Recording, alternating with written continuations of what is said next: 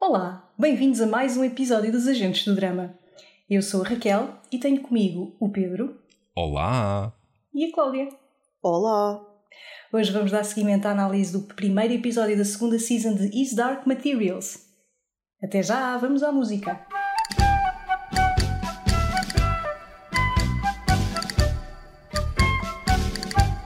Hoje vamos dar seguimento. Olha a outra toda profissional, pá. Sim, Opa, senhora. então, isto, é, isto é para regressar em grande. Raquel, bem-vinda de volta! Estavam com saudades minhas. Isto que maneira, Raquel! Para quem possa estar a seguir-nos nas outras séries que nós fazemos, ah, pode ter ficado agora um bocadinho surpreendido por não ter ouvido nem a Leonor nem a Rita. O que acontece é que os agentes do drama funcionam em painéis até agora de três, em que a Cláudia e eu temos estado sempre presentes, e depois temos um terceiro membro que roda. E ele roda, esse membro, em função da série que nós estamos a criticar. Ora, o que é que acontece, Cláudia? Acontece que agora estamos a fazer a review de His Dark Materials. E quem é que nos acompanha em His Dark Materials? A Raquel. Ora bem. E por isso, depois de um interregno de alguns meses, Uhum. acho que não Sim. estou errado quando digo meses. Demasiados meses. Já. Ahm, a Raquel voltou. Porquê? Porque His Dark Materials voltou. Até que enfim, segunda Sim. temporada de His Dark Materials, assim de chapa, o que é que acharam? Posso descarregar o meu coração de forma muito res- resumida? Não estamos aqui para outra coisa. Exatamente, é verdade. Ahm, epá, curti bué, adorei, transpirei e etc, e etc. Mas achei que o Will estava diferente daquilo que eu, que eu gostaria que ele estivesse, vou ser sincera. Mas o quê? Mudaram o ator? O ator é o Já não mesmo. tínhamos falado disto na primeira season. Não sei, olha, eu na primeira, eu na primeira season gostei do Will. Sabes o que é que do- aconteceu ao Will? Queres que eu te explique o que é que aconteceu ao Will? O Will, o Will tem pai 13 anos, ele cresceu. Porque Hum. as crianças nesta altura crescem muito. E eu É acho verdade, que foi isso que é aconteceu ao Will. O Will deu um pulo gigante. Estás agora a vê-lo ao lado da Lyra. A Lyra já por si é alta e nós já criticámos isso. O Will tem à vontade mais um palmo e meia mais que ela. Sim, e tipo, foi isso que aconteceu ao Will. mas é, porque não acho, pá, não acho. Eu, eu acho que é, é suposto ele, ele ter assim um ar um bocadinho mais velho que ela. ah, para mas o que eu acho que o que eu acho que o estraga um bocado é que a perspectiva que eu tenho do Will, e eu já, já li os livros há algum tempo, mas a perspectiva que eu tenho do, do Will é que ele é mais sério, mais determinado e mais, sei lá, ah, provoca mais medo nas pessoas. Um bocadinho mais do que- carrancudo. Exato, mais carrancudo também. E aqui ele parecia só um puto fixe a interagir com a Lara. Eu acho, eu acho que nós vimos esse Will na primeira season. E eu Achas? acho que eles aqui. Uhum. Acho. E acho que eles aqui nos quiseram também passar um bocadinho a imagem. O Will. hum, houve aqui uma. Deixa-me só responder rapidamente ao Souza e dizer eu gostei muito do episódio, mas eu estava a escrever notas e eu. Pronto, eu vou voltar a explicar. Eu estou a ler, eu li tipo os três primeiros capítulos da Faca Subtil em português, de- não, da Torre dos Anjos em português, da Subtle Knife em inglês. Uh, Eu li os três primeiros capítulos, que achei que devia ser mais ou menos aquilo que corresponderia ao Uhum. primeiro episódio, a ver pelo título e pela sinopse. Um, e eu li, acabei de ler hoje, e portanto tenho tudo muito presente. E hum, para poder apreciar o episódio, às tantas tive que dizer a mim própria, e escrevi em letras maiúsculas na minha folhinha das notas: não critica.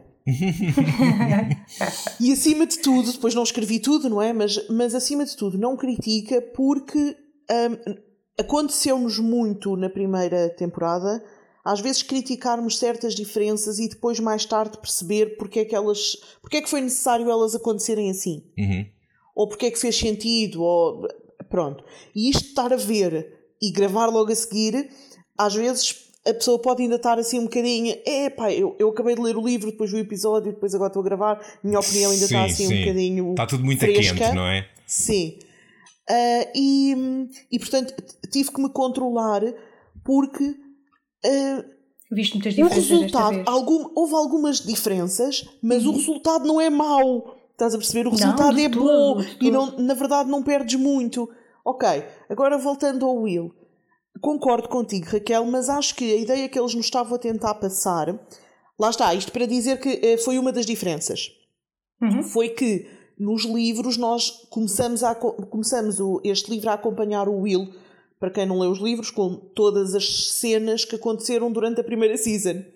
Uhum. Tem tipo praticamente o primeiro capítulo do livro, ou a primeira metade do primeiro capítulo, são as cenas que aconteceram durante a primeira season, que é nós vemos o Will com a mãe, um, aquela discussão em que ele mata um dos homenzinhos lá em casa, uhum, pronto, uhum. isso tudo, e depois ele então passa uma janela para este mundo e nesta altura nós estamos a seguir o Will. Um, e o Will chega e encontra a Lyra imediatamente, tipo no primeiro dia em que chega. Uhum. A Lyra já lá está há uns dias, mas o Will não. No entanto, aqui na série, eu acho que foi precisamente para podermos ver, sem precisarmos de um episódio inteiro só deles os dois a construir uma relação, podermos ver este Will. Nós temos um Will que já está ali há três dias. E eu acho que o Will, quando foi para ali, está numa cidade sem ninguém, sabe que está seguro, porque ele, não se esqueçam que ele matou uma pessoa, ele agora uhum. acha que está a ser perseguido pela polícia. Uhum. Um, ele chega ali e sente que está seguro e sente que pode respirar fundo e parar para pensar e ver o que é que vai fazer a seguir.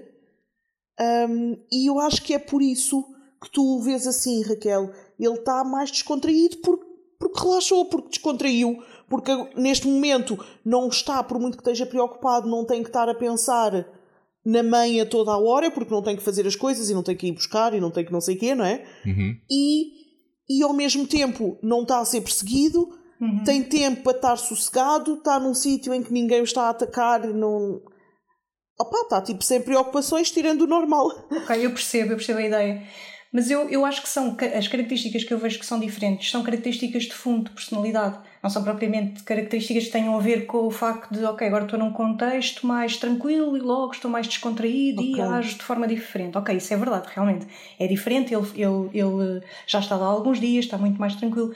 Mas são características de fundo. Eu acho que ele tinha qualquer coisa da alma de Yorick Birnissen uhum. uh, e agora não vejo isso. Vejo só um puto assim levezinho eu achava que ele era mais líder que a, que a Lyra e isso é que era a, a diferença engraçada, ah, que era a Lyra é ah. é toda espevitada e de repente ela encontra alguém que lhe faz frente e encontra alguém que não a permite ser tão espevitada. Mas isso eu achei. põe um, um Sabes que eu, eu, não, eu não notei um Will diferente daquilo que eu esperava. Uhum. E eu notei uma, a interação entre eles uhum. e a uhum. forma como a relação deles começou e como eles se conheceram diferente do que eu esperava. Uhum. Ou Exato. seja, não foi em particular o Will, não foi em particular a Lyra, mas eles os dois juntos não tinha o mesmo resultado em termos de condimento uhum. que deveria ter no início. É. Mais para o fim, já achei que conseguiram encontrar o equilíbrio certo. Sim, concordo, concordo. Mais para o fim também acho que conseguiram encontrar o equilíbrio certo, sim. Olha, eu então Uh, tenho, tenho, tenho uma opinião um bocadinho diferente das duas, mas se, se, tivesse que escolher um lado, eu estava mais com a Raquel neste, neste ponto, porque uh, o que eu senti foi que a, esta Lyra é uma Lyra diferente das, daquela que eu me lembro de, de ter uhum. sido nos livros. Este Will é diferente daquele que eu me lembro de ter sido nos livros. E isso não me chateia particularmente, porque eu tendo a, a avaliar esta série por aquilo que ela é, uma série, Uh, até porque, uh, contrariamente à, às minhas duas colegas, eu não tenho os livros assim tão presentes quanto isso. Uh, e portanto eu faço, faço por olhar para ela por aquilo que ela é e tentar entendê-la e apreciá-la enquanto série de televisão. O que, o que me chateia ligeiramente é que este Will é diferente, demasiado diferente para mim do Will que tínhamos conhecido na primeira temporada e eu não vejo grande razão para isso. Se me dissesses que ele tinha passado três semanas, que fosse dois meses naquele mundo, então eu compreendia que a descontração se tivesse instalado, ele fosse agora um, um miúdo doce, que é aquilo que me parece neste, neste, neste episódio. É um, é um porreiraço, pá, é um porreiraço, uhum. está-se bem, uh, lida, com, lida com a Lyra de uma forma madura ou descontraída, tá bem, tu tens as tuas cenas e agora querias estar comigo e agora já não queres estar comigo. Bem, é assim a vida, bora para a frente. Tem, tem, tem, um, tem um espírito e uma atitude que, que, que não tem nada a ver com aquele Will e eu não compreendo, porque não, não encontro justificação para isso. Hum. Consigo, consigo, consigo perceber e pronto, e, e, o argumento da Cláudia é que ele agora sente-se mais seguro uh, e, e, sim, só que acho que se, se, está a sentir demasiado seguro, demasiado descontraído, demasiado à vontade um, para, para aquilo que eu estava à espera que fosse o Will fugido da polícia, tendo a história de vida que teve e acabadinho de chegar literalmente a um universo novo. Não, não estava à espera desta descontração e desta leveza toda. Aqui estou mais, mais com a Raquel. Mas eu não, eu não eu, eu não vi essa, essa diferença tão grande como vocês veem. Portanto, aquilo que eu justifiquei foi para aquilo que eu vi mas eu não senti uma diferença assim tão grande. Uhum. Eu não achei isso tudo que tu estás a dizer que ele estava super descontraído e não sei o quê. Não achei. Pois, é pá, olha, sei lá, deixa-me tentar dar alguns exemplos. A, a facilidade com que ele uh, abdica da cama dele. Uh, ok, queres ficar nessa cama? Está bem. Não, não, é, não, é só, não é só a aceitação, é, é a forma como ele se apresenta perante, perante aquele, aquela questão que tem, pequenina, mas aquela questão que tem, que tem ali que ser resolvida. O, a, a cena do, ok, eu vou, vou cuidar um bocadinho de ti, vou-te preparar uns ovos mexidos. Mas isso por acaso nos, nos livrinhos a, a, acontece. Porque o gato, mas acontece mais no sentido de ele é tão protetor e é tão responsável um, que, que, está muito habituado a fazer esse tipo de coisas para a mãe, então acaba por saber fazê-lo e acaba, e acaba por. Ok, mas por aquilo, aquilo, que, aquilo que mas... me chegou não foi, não foi o Will a ser protetor em relação à Lyra, foi o Will a ser um porreiraço para a Lyra, estás a ver? Foi, foi, foi essa energia que. Foi essa energia. Sim, sim, sim. Yeah, também, também fica com essa sensação, sim, ele estava a ser um porreiro. Exatamente. E além disso, é, ele, é ela que, o, que lhe dá porrada quando chega, não é? Uh, ele, ela domina-o fisicamente. Eu não me lembro se isso acontece, acontece no livro, Cláudia. Não, capítulo. é ao contrário. É o, não, é, não, não, não, não, não, pera. Não é bem ao contrário, é porque ela já lá está, ele abre uma uhum. porta e encontra, portanto aí uhum. é ao uhum. contrário do que acontece. Ela ataca-o porque ouviu o barulho, Uhum. mas supostamente ela é mais pequena que ele e portanto ele Exato. fica tipo. E, e, mas estás a ver, na prática há, há aqui uma, até uma, uma cena de dominação física que representa que, que ela há de ter mais poder que ele, quando na realidade acho que não é isso que acontece. Era suposto sentirmos o contrário. Isso é que eu senti que estava, estava trocado, porque nesta altura hum, eu sinto que a Lyra, quando começa este segundo livro, está muito amedrontada.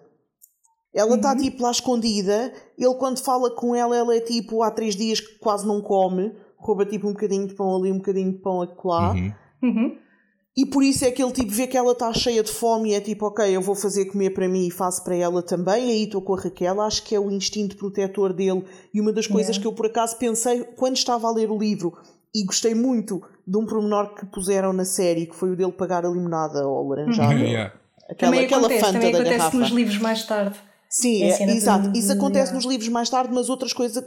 Aliás, não, ele assim que chega ao mundo, logo num outro café qualquer, ele próprio, nos livros, ele tira uma laranjada e paga. Hum, e uma das coisas okay. que eu pensei quando estava a ler isso foi: é engraçado que este puto é novo, é revoltado com um monte de coisas, não teve um pai presente, teve uma mãe um bocadinho ausente por motivos de saúde. Sim. Uhum mas ele é extremamente bem educado. Yeah, yeah, yeah. Uhum. Ele, sim, ele sim, não é só responsável e protetor, ele é extremamente bem educado e é, é polite, é, estás a ver? Sim, é tipo, sim, sim.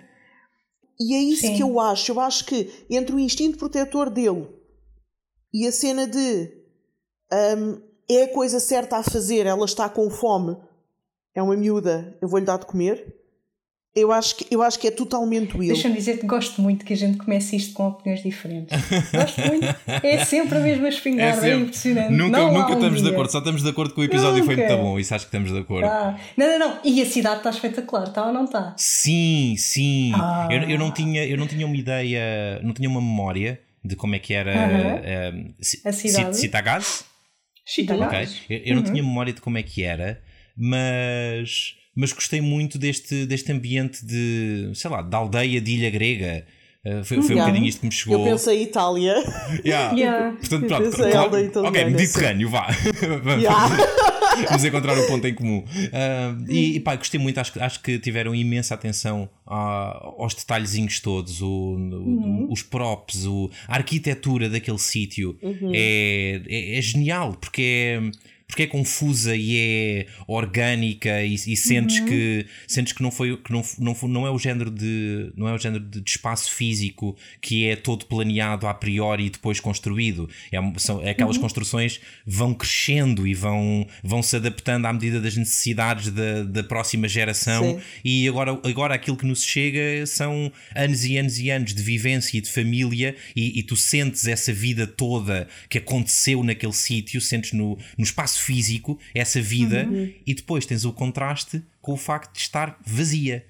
E é, Exato, e é, pá, é maravilhoso. É, é- é- se calhar não é, não é daquelas ideias que a pessoa racionalmente ahm, registra, mas, mas eu acho que esse, esse contraste meio agridoce ahm, che- chega-nos, mesmo que subconscientemente chega-nos. A, a, É a- a- fantasmagoricamente maravilhoso. Yeah, yeah. É. E, e mesmo sem meteres os espectros ao barulho, que eu, eu, eu confesso Sim. que não, não me lembro muito bem para onde é que isto vai, não me lembro Sim, da parte dos sim. espectros, nem qual é que é o qual é que é a sua função na história, ah, mas, mas nem era preciso ir aos espectros para sentir o peso dessa, dessa, dessa como é que tu lhe chamaste? Fantasmagoria. Ah, É, sim. é fantasmagoricamente. Exato, exato. É tenebroso, é estranho, não é? Sim, Realmente, sim, é, sim, sim. Não há Epá, eu vida tenho- de repente. Eu- Há uma cena, eu gostei muito no início, porque eu até Sim. apontei, eu esqueço-me sempre, sempre, eu, eu já li estes livros mais do que uma vez, e eu esqueço-me sempre que quando chegamos a esta altura, a Laura acabou de perder o melhor amigo dela. Uhum, Sim, uhum. sim, sim. Epá, eu, eu nunca me lembro, porque nos livros, como nós estamos a ver hum, a maior parte do ponto de vista do Will, Uhum. nesta primeira parte, não, não falamos sequer no Roger. E é tipo, eu esqueço-me sempre que esta miúda perdeu o melhor amigo tipo há uma semana. Uhum. E aqui na série captam isso super bem, não é? Yeah. Até mesmo no Yeah. início, ela, ela a comentar com o Pantalemon: Ah, ah, eu sei que eu também tenho saudades dele, mas não podemos voltar. Ou eu, o Pantalemon, a dizer-lhe a ela: Tenho Sim, saudades sim, dele, sim, do sim. Roger, mas nós não podemos voltar. Também não sei porque é que haveriam de voltar, porque ele também já não está lá. Mas seja como for, há essa, há essa conversa. E é verdade, a Mida está a passar por uma situação de luto, não é? De, Sim. de, de perder o seu, o seu melhor amigo. a sua- Pois eu então acho que se não fossem os diálogos sobre o assunto, não me tinha chegado esse peso de que, do luto que ela, está, que ela está a viver. Confesso que acho que ela. Fisicamente não se nota, Sim, na prática. acho, acho que ela está demasiado bem disposta, demasiado Sim. uh, pespineta, está tá alegre, tá, há, há momentos de- em que parece que está divertida e que, que depois contrastam um bocadinho mal, a meu ver, quando ela, uh, quando ela ao fim do dia, sozinha. Uh, se bem que normalmente é isto que acontece na vida das pessoas, mesmo, mesmo em fases de luto, uh, de regra geral, tu, tu podes ter, podes montar a tua máscara e andar pronto, funcional durante, durante o dia e naturalmente chegas ao fim do dia e quando estás com, com- contigo mesma, com o teu sossego, uh, as, demon. as coisas com o teu demon, as coisas batem-te. E, mas, mas mesmo assim achei que uh, o, o contraste seria natural e seria, seria genuíno e acho que tinha- era, era uma boa caracterização de, de como é que é esse processo. Um, mas acho que esticaram a corda, se calhar é da atriz, não sei, mas esticaram a corda um bocadinho mais nos momentos em que ela em que não é visível o luto. Um, Eu acho que pode ter sido se calhar o mesmo que aconteceu ao Will. Efetivamente, eles rodaram um bocadinho o botão da descontração a mais no geral da Sim. série. sim, sim. Porque, porque lá está, ele era suposto estar mais revoltado e mais sério e mais determinado. Um, ela era suposto estar mais amedronta- amedrontada e perdida porque ela não sabe para onde é que vai a seguir e o que é que vai fazer. Yeah. Ele, ele tem uma missão, ele quer ir à procura do pai. Quer ir saber coisas e quer ir à procura do pai. Ela não. Ela não Ela, tem no fundo- nada. Mas também não, não se esqueçam que a Lyra é uma aventureira e adora Sim, sim. aventuras e, e- e cenas inesperadas e exploração e ela nesta cidade não tem mais nada que fazer senão ter aventuras e exploração e, e- não é? Acaba por estar focada nisso. Eu consigo concordar e consigo ver que efetivamente durante o dia eles parecem um bocadinho que estão só de férias em Verona. Sim, Sim, sim, sim, parece, parece uma sitcom. É tipo, há, há momentos em que parece uma sitcom. E, e acho que isso epá, é um bocadinho. É, é um tom que eu não estava à espera. Não prejudica, epá, nem de perto nem de longe, a qualidade do episódio. Mas, mas estaria, estaria a falhar se não identificasse Sim. isso e se não falasse sobre uma coisa que realmente senti Sim. durante o episódio. Não, não gostei particularmente desse. Pá, não, não, são, não são muitos os momentos, mas é um bocadinho. É um bocadinho leve demais. Até... Descontraído sim, demais. Sim, sim. E, e... sim eu, eu acho que foi isso. Acho que eles pegaram no episódio todo e depois rodaram um bocadinho a descontração é capaz, acima sim. do nível. É que tu, durante a primeira temporada, tu, enquanto espectador, fazes mais ou menos o mesmo caminho do personagem da Lyra e fazes mais ou menos o mesmo caminho da história, que é uhum. progressivamente ir ficando mais, uh, mais profunda, mais negra, mais pesada.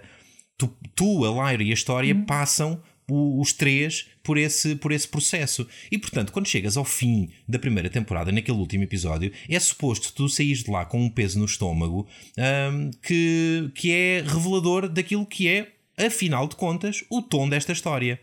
E depois uhum. chegas ao primeiro episódio da segunda temporada e parece que a série tem vergonha de te dizer, de te recordar que o tom com que já tínhamos concordado, afinal era aquele. Foi isto que, não, foi isto que, eu, foi isto que eu senti não, um bocadinho. Não, a série está com vergonha de se assumir como se assumiu no fim da, da, da, da primeira temporada. Hum, não sei, eu acho que sei, a Cláudia até tem razão em dizer que eles entraram numa cidade nova, vieram os dois de situações super dramáticas, se calhar estão a aproveitar e a curtir a cena de poderem estar um bocadinho mais descontraídos. Pá, parece que não estão numa, num sítio onde não estão a correr perigo, não é? Agora, e, pegando, pegando Souza no que tu estás a dizer, eu acho que a própria série, os argumentistas, a produção, se calhar até rodar o botão da descontração propositadamente para precisamente nós podermos fazer a jornada de novo com a Lyra e com o Will. Porque neste momento eles não fazem ideia no que é que se estão a meter. Uhum, uhum. Eles não fazem ideia nenhuma do que é que vem lá nos próximos seis episódios. Nós fazemos, mas eles não. Fazes tu, que eu não me lembro. Está bem, mas eu faço. sim, mas sim, eu faço. Sim. E acho que se calhar para fazermos esse caminho okay, não convinha começar tão à frente. No entanto, não concordo que o episódio todo uh, nos tenha passado esse feeling. Porque tivemos aquelas cenas todas das feiticeiras e da Senhora Coulter precisamente para nos mostrar que o mundo não está no mesmo ponto onde estava quando começámos a primeira season. Ok, uhum. eu não discordo do que acabaste de dizer, uh, acho que está muito bem visto, contudo uh, começo a perceber que eu tenho mesmo, tive mesmo um problema com o tom deste, deste episódio, porque yeah. a, sensação que, a sensação que eu tive, e se calhar faz todo o sentido, porque esta série em português chama-se Mundos Paralelos, é que eu estive a ver duas séries diferentes durante, durante 50 e não sei quantos minutos. As, todas as cenas de Cita Gase tinham um tom e uma energia muito própria que. Uhum que, que, nem sequer, nem sequer por, por justa posição, não, não, há, não há nem por paralelismo, nem por oposição, era, era só uma coisa completamente diferente daquilo que depois víamos acontecer no mundo original da Lyra. Uhum. Estás a ver? Porque às vezes podia-se dizer: olha, aquilo que está a acontecer neste mundo e o que está a acontecer no outro, à medida que saltitas entre o lado A e o lado B do episódio, podias, podias pensar: ok, eles estão-nos a mostrar este lado A e este lado B, para que vejamos uma certa oposição ou para que vejamos que, embora os mundos sejam diferentes, na verdade está a acontecer a mesma coisa lá. E não, eu senti nem uma coisa nem outra, senti só que eram duas histórias completamente separadas e, e pronto, se calhar é só porque já não vi esta série há algum tempo e portanto tenho que me reabituar a esta ideia, porque efetivamente, olhando para trás, foi precisamente o que aconteceu com a história do Will e foi, pensando nos relatórios dos agentes do drama da primeira temporada, foi realmente a coisa que mais me incomodou, foi efetivamente sentir de vez vez em quando que, que, que estou a ver duas séries diferentes retalhadas para ficarem juntas. E, mas, mas, mas, concordo contigo, Cláudia, só para, só para ensanduichar a coisa, concordo contigo. As cenas da, das bruxas, as cenas da Mrs. Coulter com, o, com os cardeais e com os padres. Sim, uh, sim uh, a, a, a, série não, não, é, não é de repente uma sitcom bem disposta. E essas cenas, e essas cenas estão lá precisamente para, para que não nos esqueçamos disso. Mas olha que eu acho que para além da cena de serem dois espaços diferentes, dois mundos diferentes, com características diferentes, que estão a, é, nos quais estão a acontecer coisas diferentes, uh, no caso do de Citagás, eles estão, estão realmente um bocadinho mais descontraídos, pronto, como nos mostraram, porque estão sim em pausa, não estão, não estão em perigo, um, ah, mas também para além disso eu acho que o Will e a Lyra se encontraram de alguma forma encontraram ali um amigo um no outro, uhum, uhum. Uh, um, um, companheiro, alguém com, em quem podem, pelo menos momentaneamente, confiar depois daqueles, daqueles dramas todos. E acho que eles acham, acho que estão confortáveis um com o outro, acho que acham, acham piada um, um no outro. Uh, e no, não na season passada as pessoas falavam com os demons das outras pessoas? Não me lembro, não me lembro disso ter acontecido eu particularmente. Acho que não. Eu acho, eu acho que, que, não. nós pusemos essa pergunta e chegámos Uhum. à conclusão que nunca tinha havido uma situação em que isso fosse razoável. E neste caso o Will fala imenso com, com o Pantalemon. Pois, porque, Opa, porque o Will, ao yeah. contrário da Lyra, não tem um, não Não tem um tem entendimento demon. profundo, eh, Sim, sim, natural sim, de como é que mas aquilo o demon, funciona. Mas o, o Pantalemon sabe que é, um, que é um demon e sabe quais são as regras, se é suposto falar, se não é. Sim, e sim. ele com o, com o Will fala na boa. Eu acho que falavam, mas só em situações do género em que o Demon ia dar um recado porque podia passar despercebido e coisas Uhum. assim, estás a perceber? Um, ok, eu estava com a ideia que podia ser assim qualquer coisa mais íntima no sentido de, de são amigos, estão, são amigos, não são amigos, que ainda acabaram de Não, acho que estar assim na conversa, tipo, um fala e o outro responde, tipo, e não ser só assim uma coisa mais, olha, vai ali dar um recado, acho acho que sim, acho que acho que representa a cumplicidade uh, que natural dois que eles têm. Não é? não é? Eh, Não sei, não sei Mas- se representa essa cumplicidade, porque acho que ela também não foi encontrada assim tão de repente. Eu, eu sugiro que representa mais a chance que a Lyra tem de fazer coisas completamente diferentes daquelas a que está habituada, porque de repente está perante uma pessoa que não tem um demon e não é não tem um demon como era o, o rapazinho do- dos ciganos Da da, que, pronto, que não tinha um demon porque lhe tinha sido cortado, amputado Sim. e estava e estava tipo morto-vivo.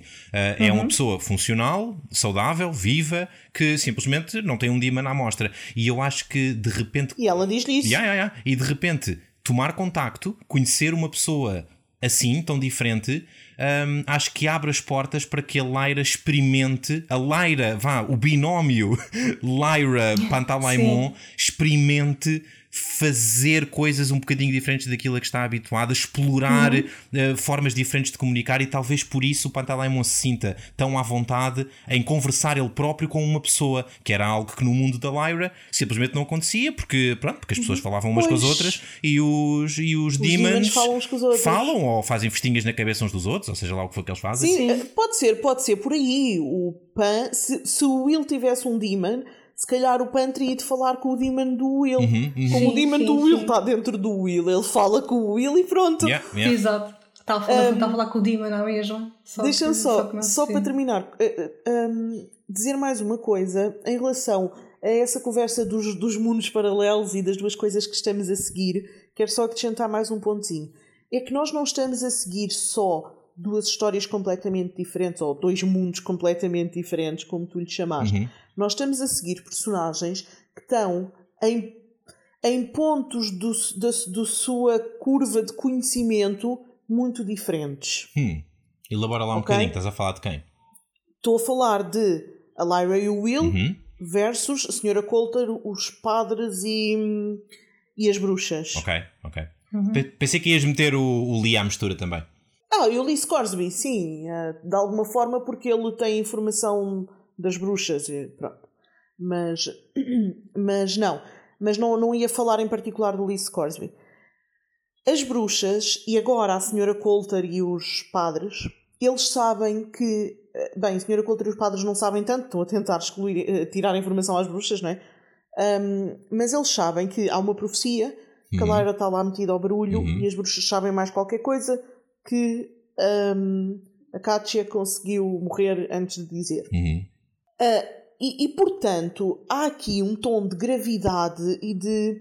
Eles estão neste momento a descobrir o ponto-chave do que lhes falta para decidir o que é que têm que fazer. Os padres. eles quem? Os padres, Ah, a senhora ok, ok. Coulter, Ok, as ok, bruxas, ok, ok. as bruxas têm um, um. Como é que se chama? Tipo, juntam-se todas. Sim, um convênio. conferência, vá. Sim, eh, juntam-se todas para decidir o que é que nós, bruxas, vamos fazer. Vamos lutar, vamos interagir, vamos estar de que lado. Uhum. Portanto, eles estão no momento de nós temos a informação, as coisas estão a acontecer, nós sabemos o que é que está a acontecer e, portanto, temos de tomar uma decisão sobre o que é que vamos fazer em relação a isto. A Larry e o Will não estão nesse ponto. Eles estão os dois à procura de informação. Estão, estão mesmo no início, eles estão os dois do género, ok, eu quero saber coisas sobre isto. Neste caso, o Will quer saber mais coisas sobre o pai, o que é que lhe aconteceu, ou sei lá, o que é que ele está à procura. A Lyra quer saber coisas sobre o pó, como ela própria disse, hum, para tentar perceber mais. Uhum. Nenhum deles tem noção do que é que está a acontecer à volta deles. Yeah. Eles sabem que há mundos conseguiram passar e têm que saber mais coisas. E eles estão no ponto de: hum, onde é que eu posso ir agora para tentar arranjar mais informação? Os outros não. Os outros no outro mundo estão já no ponto de: meu amigo, nós temos a informação toda na mão ou, ou sabemos quem tem e está na altura de agir Uhum, com base uhum, nisso. uhum.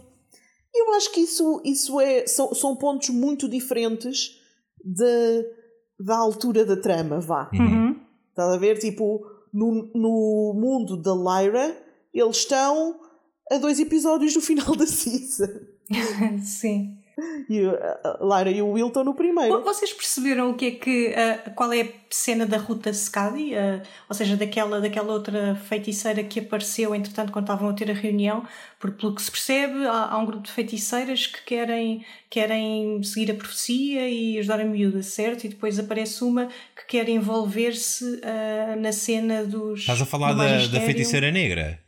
Sim, eu gostava de saber o que é que o Sousa percebeu disso, porque eu achei que foi um bocadinho confuso na série. Olha, então, o- o, Ok. que eu, eu, eu, eu tive duas opiniões durante o episódio. ahm, Porque num primeiro momento eu achei que ela era só uma, uma bruxa. ahm, vá, como as outras, ao mesmo nível das outras, e que se calhar representava potencialmente uma facção de opinião diferente da, da, da nossa Serafina. Ahm, mas depois, ah, depois, no fim do episódio, a sensação com que fiquei é que ela era a chefe delas todas e que ela estava a incorporar ou a encarnar ah, a grande bruxa-mãe, divindade da morte. ah, mas, mas se calhar foi só, foi só uma leitura da minha parte, porque quando a Kátia está a morrer, ah, se calhar ela, ela invoca o nome da, da bruxa-mãe da morte. E quem lhe aparece é a outra, o que não quer dizer que sejam as duas a mesma, a mesma entidade, mas, mas acima de tudo, o que eu senti foi que, ok, há ali duas opiniões diferentes. Há alguém que quer, a, a Serafina está a corporizar a, a opinião de que devemos esperar um bocadinho para ver o que vai acontecer, e a outra não. A outra quer agir imediatamente e rasgar com tudo o que for preciso para, para atingir os seus, os seus objetivos. Mas se, se eu estiver errado e tu souberes que eu estou errado, por favor, clarifica-me, Cláudia. Hum, não, a parte do, do Conselho das Bruxas, acho que percebeste bem. O que acontece é a Serafina Pécala é rainha lá do clã dela. A Ruta Secadi é a rainha das bruxas da Letónia, uma treta assim desse género. As bruxas da Letónia. Letónia. É uma cena, é uma cena assim desse género. A Ruta Secadi é lá a rainha da cena dela. O que acontece é que eu acho que mesmo dentro das rainhas ela é muito respeitada, é muito conhecida, é muito respeitada, é Ok. tipo, bué corajosa, é bué isto e bué aquilo. Pronto. E então a Serafina Pécala, como as bruxas têm que decidir, porque as bruxas, por norma, não se metem nas discussões dos humanos e o magistério e a guerra deles é uma coisa dos humanos, mas hum, efetivamente mete a profecia à mistura, as coisas não são fáceis e então hum, a Serafina Pécala resolve que, ok, nós temos que decidir, vamos nos meter ou não. E chama como convidada especial do Conselho das Bruxas do Conselho das Bruxas dela, não é? Sim, Chama a sim. rainha da Letónia, que é a Ruta Skadi. Como consultora externa.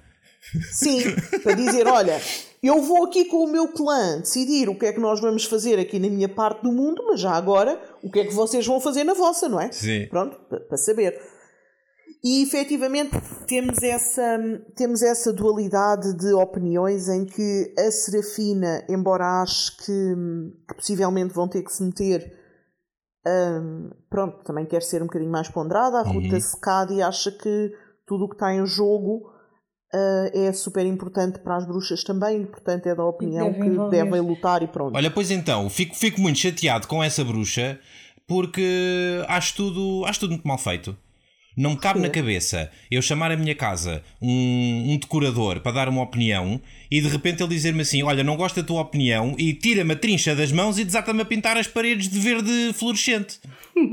não acho bem, não acho bem. Se ela era convidada, não tinha que depois sair dali e ir tomar uma ação contrária àquela que tinha sido não declarada pelo Conselho. disso. Pronto, então pera, mas estás a falar, essa ação que estás a falar é de ir lá salvar a Katja. Matar a Kátia. Mas isso não foi a Pronto, Ruta matar a Skadi, pois Kátia. não? Pronto, essa é a grande questão, é que no livro não foi a Ruta Skadi. Ah. Foi aí que eu escrevi, não critica. Pronto. Ahm, mas, mas já agora, pronto, olha, vou clarificar. Se, se, se acharem por bem. Então vá, resume lá isso. No, Clarifica, mas olha que ela é da Lituânia, não é da Letónia. Ah, da Lituânia, peço desculpa. A todos os nossos ouvintes da Letónia e da Lituânia, pedimos imensa desculpa por Só este momento, dizer, por este lapse. deixa-me só dizer uma coisa que eu gosto muito no discurso da Ruta Secada e no livro, que ela refere, vocês viram o que as pessoas fizeram no Norte, ah, às crianças, não é? De cortar os génios, Sim, sim. Sim. porque eles acham que os génios representam o pecado original, e a Ruta Secada diz, mas não é só no Norte, faz-se um pouco por todo o mundo. Uh, Eu já estive em muitas zonas do Sul onde as religiões deles cortam fisicamente bocados das crianças nos ah, órgãos sexuais ok. de maneira a evitar o prazer.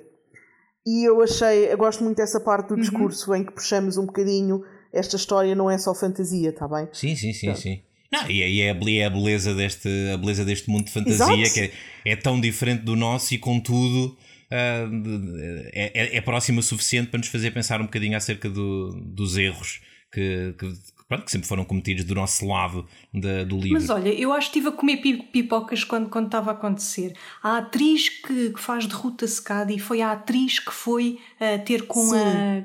Sim? Sim, ter com a Ah. Kátia.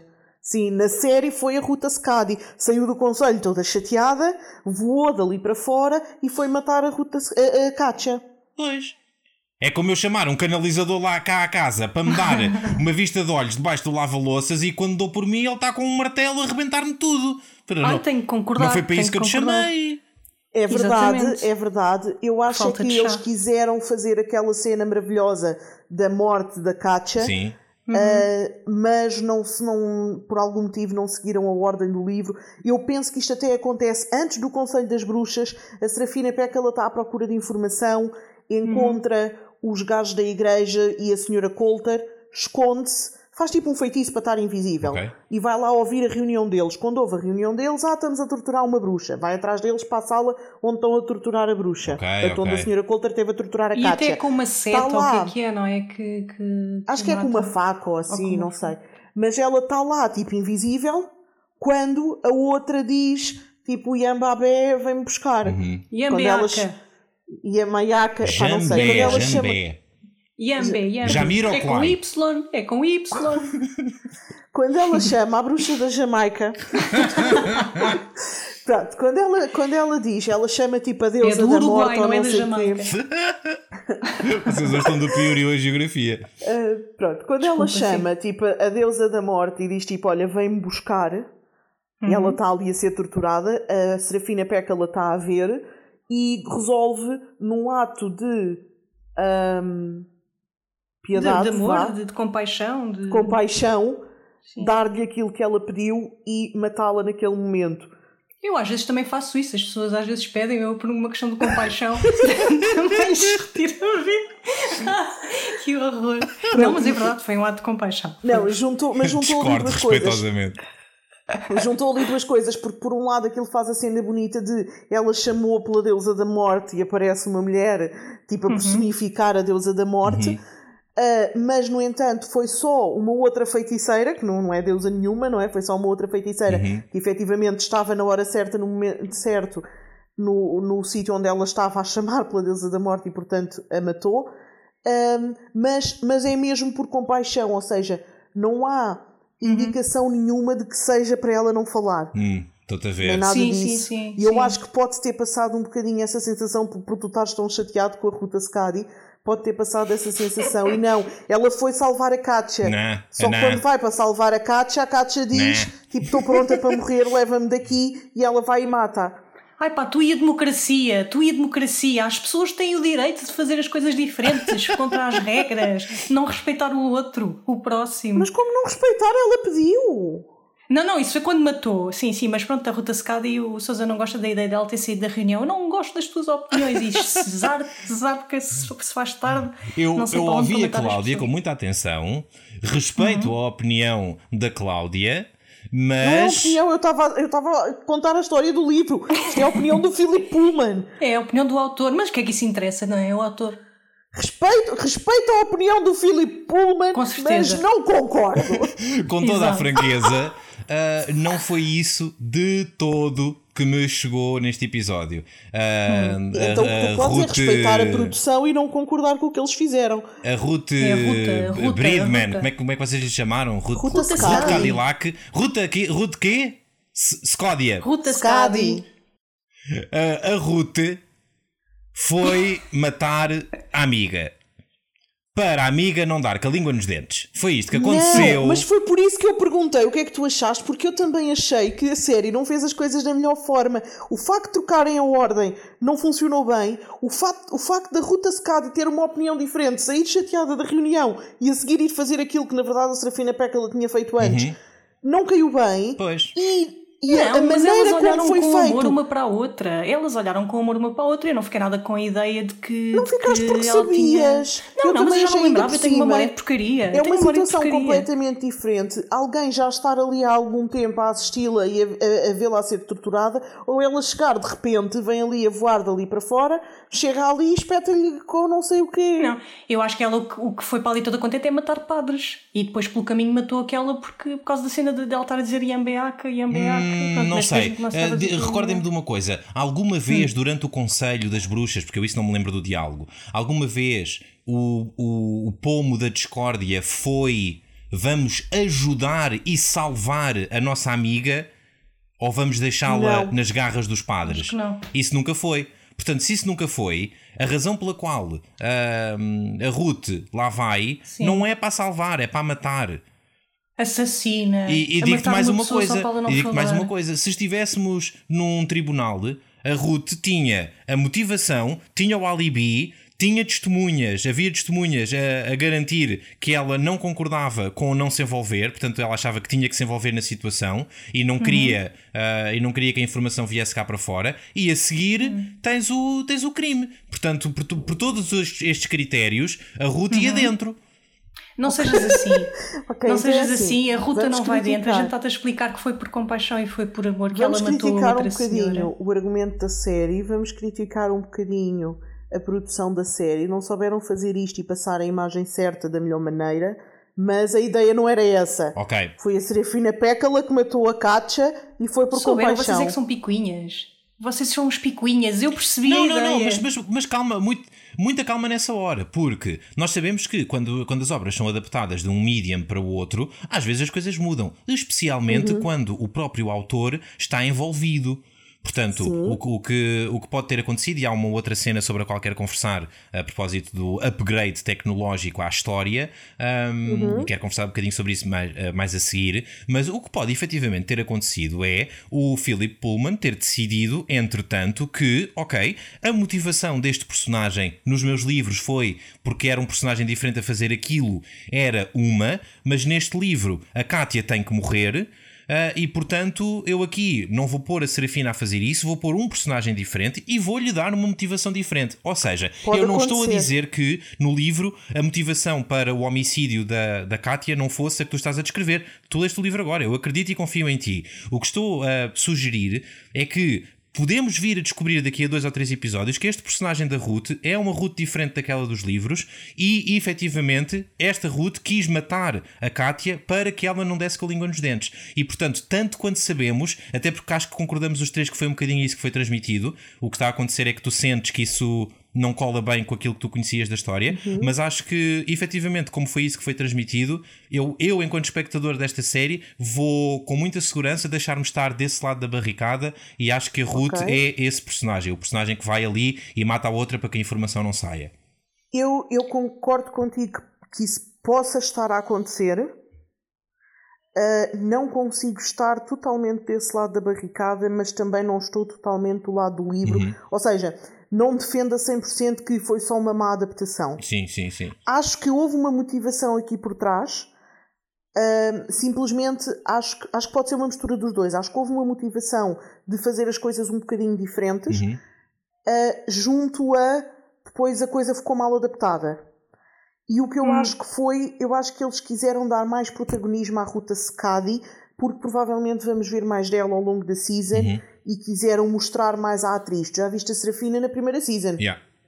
Portanto, agora eles quiseram ter mais cenas com a Ruta, para tu te habituares a ela, uhum. E, e não mais cenas com a Serafina. E que cena, a cena foi prova ótima. Muito provavelmente. Mas Sim. olha, eu de, deixem-me dizer-vos que eu estou fora dessa vossa questão. Eu não acho que tenha sido mal adaptado, não acho de todo que ela tenha querido matar, ou que tenham passado a imagem de que ela quis matar a, a senhora bruxa para evitar que ela falasse. Eu noto diferenças entre a morte dessa bruxa e a morte dos, dos indivíduos do magistério. Eu acho que ela tem um ar, ou passa a imagem de quem tem raiva quando está a matar as pessoas do magistério, e acho que ela tem um olhar de amor e de compaixão quando está a matar a, a, a tal bruxa que está, que uhum. está presa. Eu não fiquei eu já não me lembrava desta cena dos livros e fiquei com a impressão contrária à vossa quando, quando viram esta. Mas, esta ó, Raquel, também convenhamos uma coisa. Tu estavas aí a dizer que uh, é frequente na tua vida matar as pessoas por compaixão. Sim, vamos, vamos, vamos, imaginar um, vamos imaginar um cenário desse género. Imagina que estamos numa guerra civil, eu tenho informação uh, que uhum. os, os maus apanharam, eu tenho informação e tu tens acesso uh, à cela onde eu estou e uhum. a, única, a única solução que tu achas que tens é matares-me. Tu, que és minha amiga há mil anos se Sim. calhar, quando, quando fores para me matar, mesmo sendo essa a tua motivação, se calhar tens uma expressão um bocadinho diferente no rosto do que quando a seguir à, à saída tivesse que dar cabo dos guardas dos maus. Ou seja, se eu tivesse que te matar por isso, por isso, te teria um olhar de tristeza, pronto, de, de mágoa, de, mas neste caso não teria, não teria um olhar de, de compaixão, de amor. É, pá, se, eu, se eu tivesse todo rebentadinho do focinho, se calhar tinhas, porque pronto, libertavas-me da dor a que eu estava a ser sujeito. Ou seja, o, o, ah, mas ficaria muito triste. Resumidamente, o que eu quero dizer é: não acho que a, a, expressão facial e, o, e uma certa ternura, uma compaixão que tu sentes no personagem, acho que isso não diz nada, mesmo, mesmo estando lá, acho que não diz nada acerca da real motivação dela. Uhum. É, é, só, é só isso que eu quero dizer. Pá, e é por isso tudo, que tô... tudo bem, e é, e é, um argumento válido. Eu só estou a dizer que eu fiquei. Com... Estou só a explicar uhum, qual uhum. foi a sensação com que eu fiquei quando vi a cena. E a sensação foi, foi, mesmo, foi mesmo essa, sem me lembrar do que estava no livro. Ok, mas estás errada. Eu, a sensação... não, não, estou, eu não fiquei. Eu não, eu não fiquei com a mesma sensação que o Souza. Mas como tinha acabado de ler o livro e portanto lembrava-me, fiquei extremamente confusa porque aquilo não encaixou na minha cabeça. Eu fiquei confusa, foi Mas com a Iambeaca, que parecia que ela é que era a Iambeaca. E a MBA eu é acho mesmo, deixa, só para terminar, eu acho mesmo que eles só quiseram dar mais protagonismo à atriz, okay, okay. Concordo, mas quiseram concordo, manter sim. a cena da morte da Katja porque é muito marcante. Yeah, yeah, yeah. E uhum. quando foram misturar as coisas, aquilo saiu um bocadinho mal na mistura. E foi muito é bem filmado. E a cena dela depois à saída a matar os guardas está tá, tá, tá linda, está linda, está bem filmado. Os efeitos especiais estão ótimos. Eu adorei tudo isso. Mas a propósito de confusão, eu tenho a Sim. dizer que estou muito confuso acerca, neste momento, de quem é que são os padres relevantes. Há um, okay. há um padre MacPhail, há um cardeal, há um outro com cara de fuinha. Eu, já não, eu não percebo nada desta igreja. Se alguém me conseguir ajudar, ou então. posso, posso, posso confessar uma coisa? Então, Cláudia. Hum. Eu li estes livros mais do que uma vez. Eu vi a primeira season, estou agora a ver a segunda. Eu nunca consegui decorar os nomes dos padres, os cargos deles e quem é que faz o quê. Ok. Para Porque mim é assim tudo, assim é tudo uma nuvem de nomes confusos na minha cabeça. Uhum. Eu acho que o nome que têm que fixar é Fra Pavel. É, é um nome Esse é o importante. do altiómetro. Hã? Esse não é o do altiómetro. Esse, esse era o, não é o da barba, era assim um que tem um nariz adunco que estava a falar com o tal, acho que era o cardeal, assim, o, o, gordalhufos, uhum. que, que então, depois leva é com a facada. Esse é o, o Frapavel é o que leu o altiómetro. Então pronto, é o do altiómetro. Que era o que já tinha aparecido na primeira temporada, já numa conversa até sim. com o Lord Boreal. Uhum, exatamente, sim. Okay. Exatamente. Aliás, é o bacana o que lhe diz: eu vejo no teu futuro uma torre e uma faca. Uhum. Exatamente, okay, exatamente. Okay. O Frapavel é importante. Foquem-se no Frapavel. Okay, tá Daqui bem, para tá a frente, bem. o Frapavel tem importância. Portanto, uma, uma uh, que foi lá de ir à é vida e o Cardeal, sim. se não foi já, deve estar por dias, não é? Pois. Sim, sim, sim, sim. Eu houve uma cena nessa, nessas cenas do, da Mrs. Coulter com, com os padres que achei deliciosa. Uhum. Uh, Porque eles estão todos. Os homens estão todos ali na conversa e há homens com opiniões muito fortes e há outros homens com opiniões um bocadinho menos fortes, mas estão ali uh, a medir colarinhos. E, uhum. e entretanto, do nada, é revelado que no cantinho da sala, durante toda aquela conversa, esteve uma senhora Coulter. Uma senhora Coulter que, no momento em que ela decide envolver-se na conversa, uh, acaba com o assunto. Ela mata o assunto, ela resolve a situação, ainda arranja maneira de servir um copinho de qualquer coisa de conhaque ao, ao cardeal. Mas, mas para Sim. mim, a, a, o momento mais delicioso dessa cena é quando há ali uma medição de forças e o cardeal estende a mão para ela fazer o beijamão. Um beijinho. Para, para, exatamente, com, com a cena do anel. E, e o que eu senti nesse momento é que, sim, o cardeal está a dar-lhe a mão para ela beijar, mas é ele que lhe presta devoção a ela. E essa uhum. inversão da, das, das, estruturas de poder, esse para quem já não se lembrasse do significado do personagem da Mrs. Coulter e de, de toda a carga que ela traz, independentemente da moralidade do personagem, a carga que ela uhum. traz de uma mulher que consegue entrar numa estrutura completamente dominada por homens e destruí-la por dentro, dominá-la. É, é, uhum. epá, essa, essa, toda essa carga está lá, continua a estar lá. Temos outra vez a mesma Mrs. Coulter e bem-vinda de volta, sim, Mrs. Sim. Coulter. Ai, Senti muito a tua falta. feminista da tua parte. Não, mas acho, acho, acho, acho, feminista da acho que sim. Acho que sim e, e repare, eu acho, eu acho que isto é. Acho, fazendo, tentando fazer uma análise objetiva, conseguimos separar isto da moralidade do personagem. Ela, enquanto personagem, do ponto de vista moral, é execrável. É, um, é, um, é, um, é uma vilã terrível das piores da literatura de fantasia. Mas, até este momento, pelo menos. Mas. Sim, sim. É, pá, há, há, que, há que, Não, há que é colocar o crédito onde o crédito é, é merecido sim, sim, e efetivamente é um. Inteligente e. Sim. Sem dúvida. Olha, a cult... eu uh, esqueci-me há um bocadinho de, de, de, de, ai, de, comentar, de comentar isto. Repararam na na, na, no momento em que a Culté está com a, com a bruxa, coitadinha, que depois é, é, é morta, um, ela pergunta, faz-lhe uma pergunta interessante, que é quem é a Lyra Belacqua? Uhum, uhum. Que é muito estranho, tendo em conta que a Mrs. Culté sabe quem ela é, não é? Sabe que supostamente é filha dela, etc. Mas faz essa pergunta, eu achei isso, acho isso muito interessante. Eu gostava de ouvir o comentário é, da Cláudia.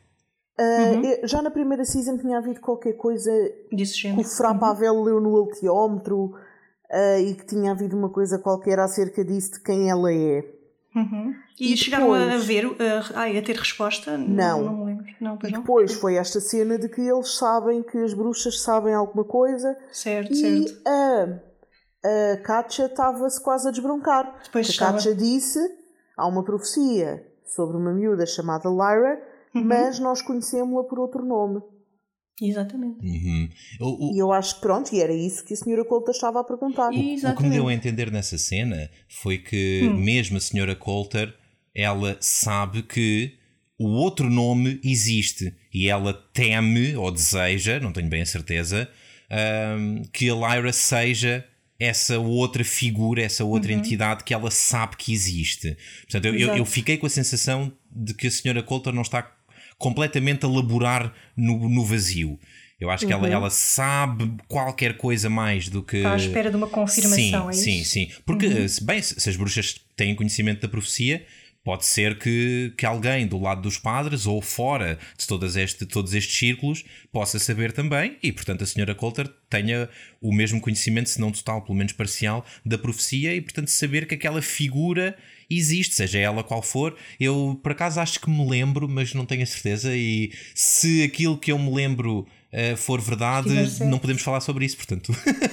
Não, não, sim, não. Sim, sim, não, acho melhor não falar. Exato. Acho melhor não falar. eu senti ligeiramente um alarme na voz da Cláudia há coisa de 30 segundos atrás, quando ela te disse: Não! Não, não, estou só. É, porque é interessante, é uma pergunta interessante, eu sei para onde é que vai, mas acho que era importante mencionarmos isto, porque acho que é, é giro ter atenção sim, a este sim. Sim, sim, acho que sim. É, é só isto, é só isto. Só mais uma cena da tortura da Katja. Gostei muito de, daquela cena. Gostei muito, vá, calma, do ponto de vista televisivo. Uhum.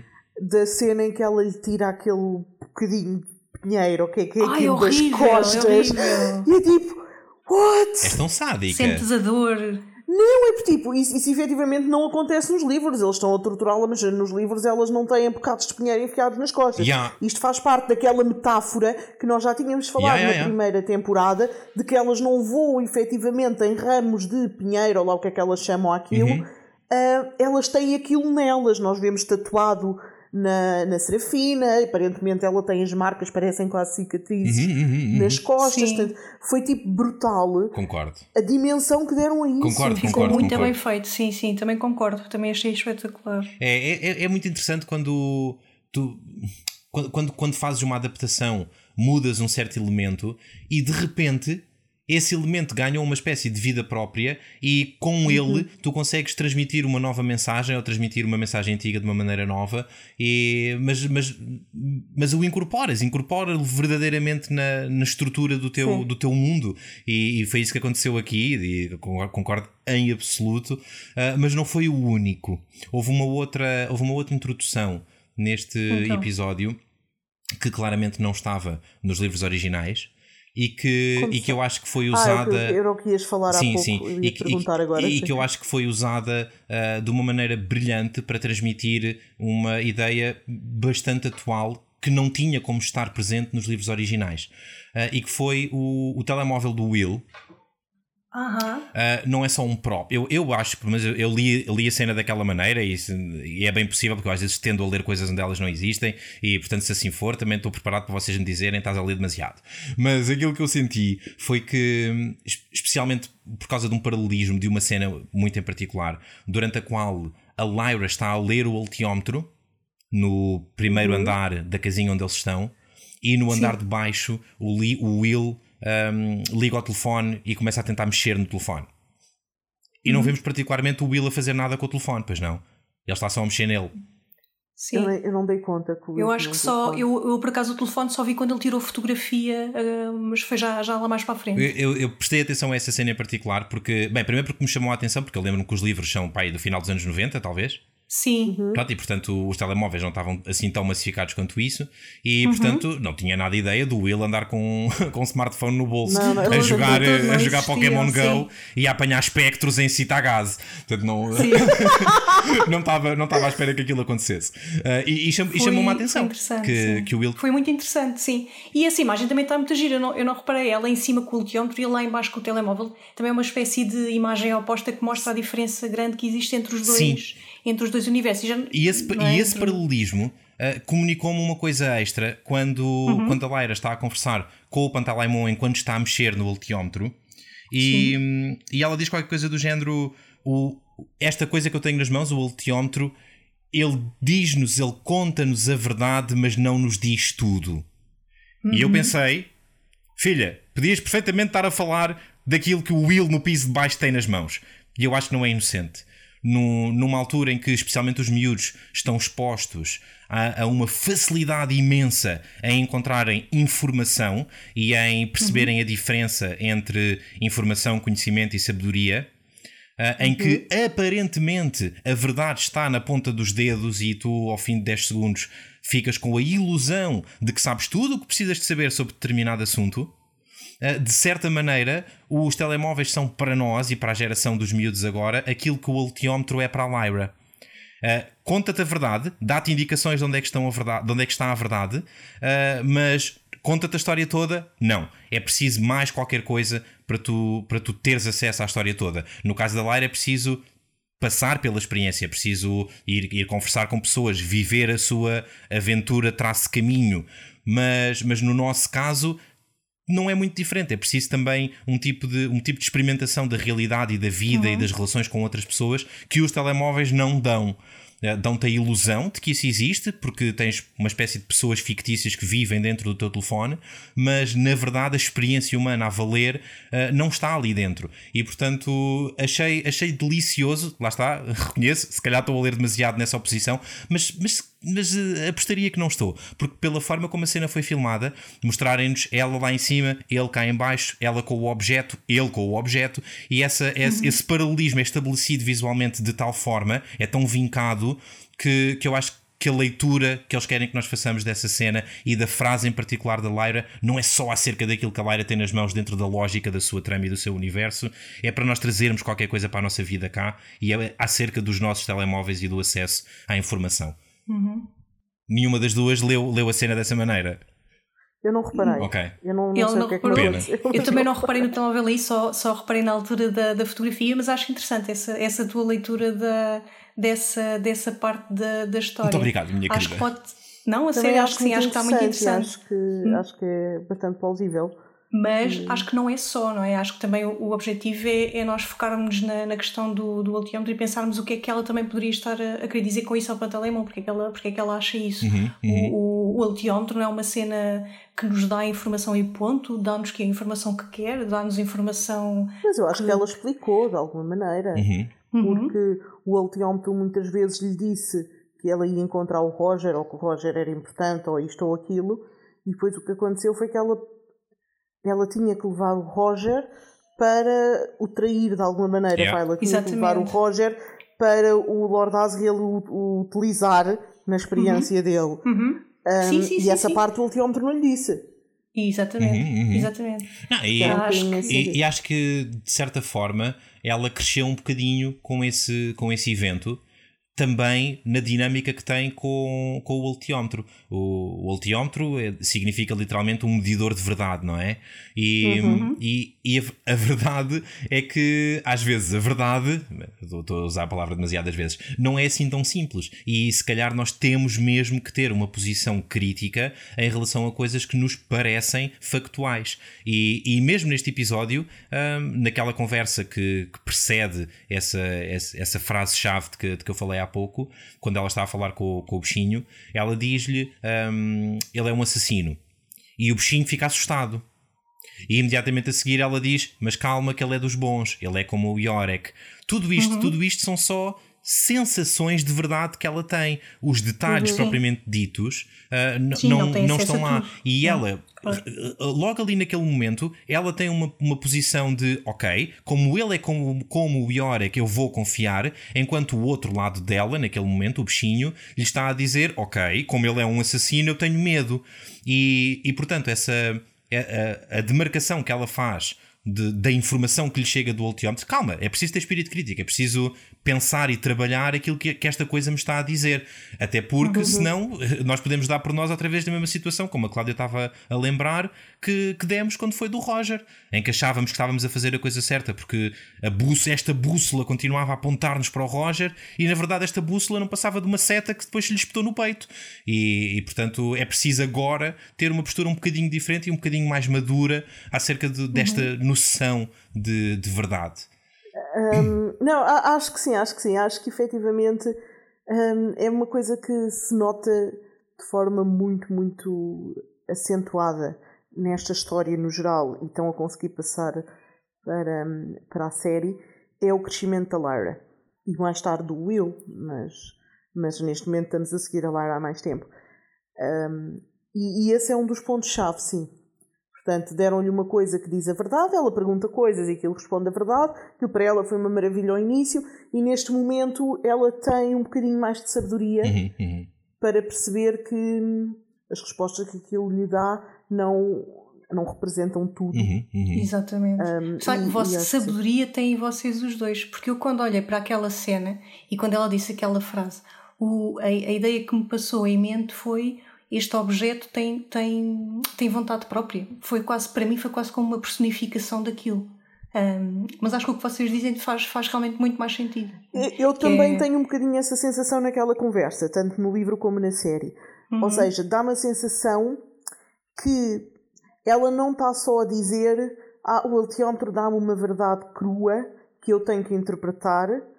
Ela está também a dizer, ela sabe que o que o altiómetro diz é verdade, mas sim eu acho que ela in, um, insinua um bocadinho que o altiómetro escolhe quanta verdade é que quer dizer. Hum, uhum. Portanto, achas que ela teme estar a ser manipulada pelo altiómetro? Sim. Hum, ok. Por isso, porque ela. E há muita vez, muitas vezes durante este episódio que ela não quer ler o altiómetro e o Pan diz-lhe, não, mas pergunta, e ela diz não, nós temos que seguir o nosso próprio caminho, que nós não sabemos para onde é que ele nos vai mandar. Uhum. uhum. Eu acho que sim, eu acho que ela sente que, ok, eu sei que ele não mente, mas a quantidade de verdade que ele me dá faz-me tomar escolhas diferentes. Estás a perceber? Sim, Porque sim, sim. eu ter mais ou menos informação pode fazer com que eu faça uma escolha diferente. Claro. E eu acho que ela, de certa forma meio inconsciente, uh, sim, está a personificar um bocadinho o alquiómetro e a dizer que, que ele está a escolher aquilo que lhe diz. Ok, ok. Uh, podemos conversar um bocadinho sobre a estância balnear dos mortos-vivos? Sim. Podemos. Que é a estância balnear dos mortos. Cita a gás, todo aquele sítio fez Ah, ok, ok, ok, ok. Todo aquele sítio me faz imensa confusão. Há imensas coisas ali que eu não percebo e eu preciso de, eu preciso de respostas. E, e pronto, e é para, isso, é para isso que serve o nosso podcast, é para, para clarificar Nós- coisas, não é? Nós, eu, Cláudia, e a nossa agente Raquel, e nós agentes do drama no geral, nós para ti, Uhum. e nós agentes do drama no geral para os nossos ouvintes, somos como um altiómetro. Estamos a, mani- estamos a manipular os ouvintes. Sim. Mas só dizemos a verdade. Ok. Um, É verdade que nos interessa dizer. Pronto, ok, já estou a perceber onde é que vocês vêm. Ah, ok, então, eu tenho, eu tenho duas questões. Uma, aquelas criancinhas irritantes que aparecem, a Laurinha e a Terezinha, eu não me lembro do nome As delas. comida? Sim, Sim, é a Paola gatos. e a Jéssica. Não. Não sei se é a Jéssica. posso não chamar. Laurinha e Terezinha? Podes. Ok, obrigado. Então, a Laurinha e a Terezinha contam uma história muito estranha acerca do funcionamento de Citagase. E eu, fiquei, eu fiquei na dúvida, e portanto eu tenho uma primeira pergunta, e dependendo da resposta a essa, tenho uma segunda. A primeira pergunta é: aquela coisa que elas descrevem dos, das, das pessoas chegarem a uma certa idade, que nós já percebemos que é a idade-chave onde todas as transformações significativas acontecem em todos os mundos. E quando as pessoas chegam a essa certa idade, os espectros vêm buscá-las e elas perdem a sua essência e transformam-se em autómatos biológicos, vá.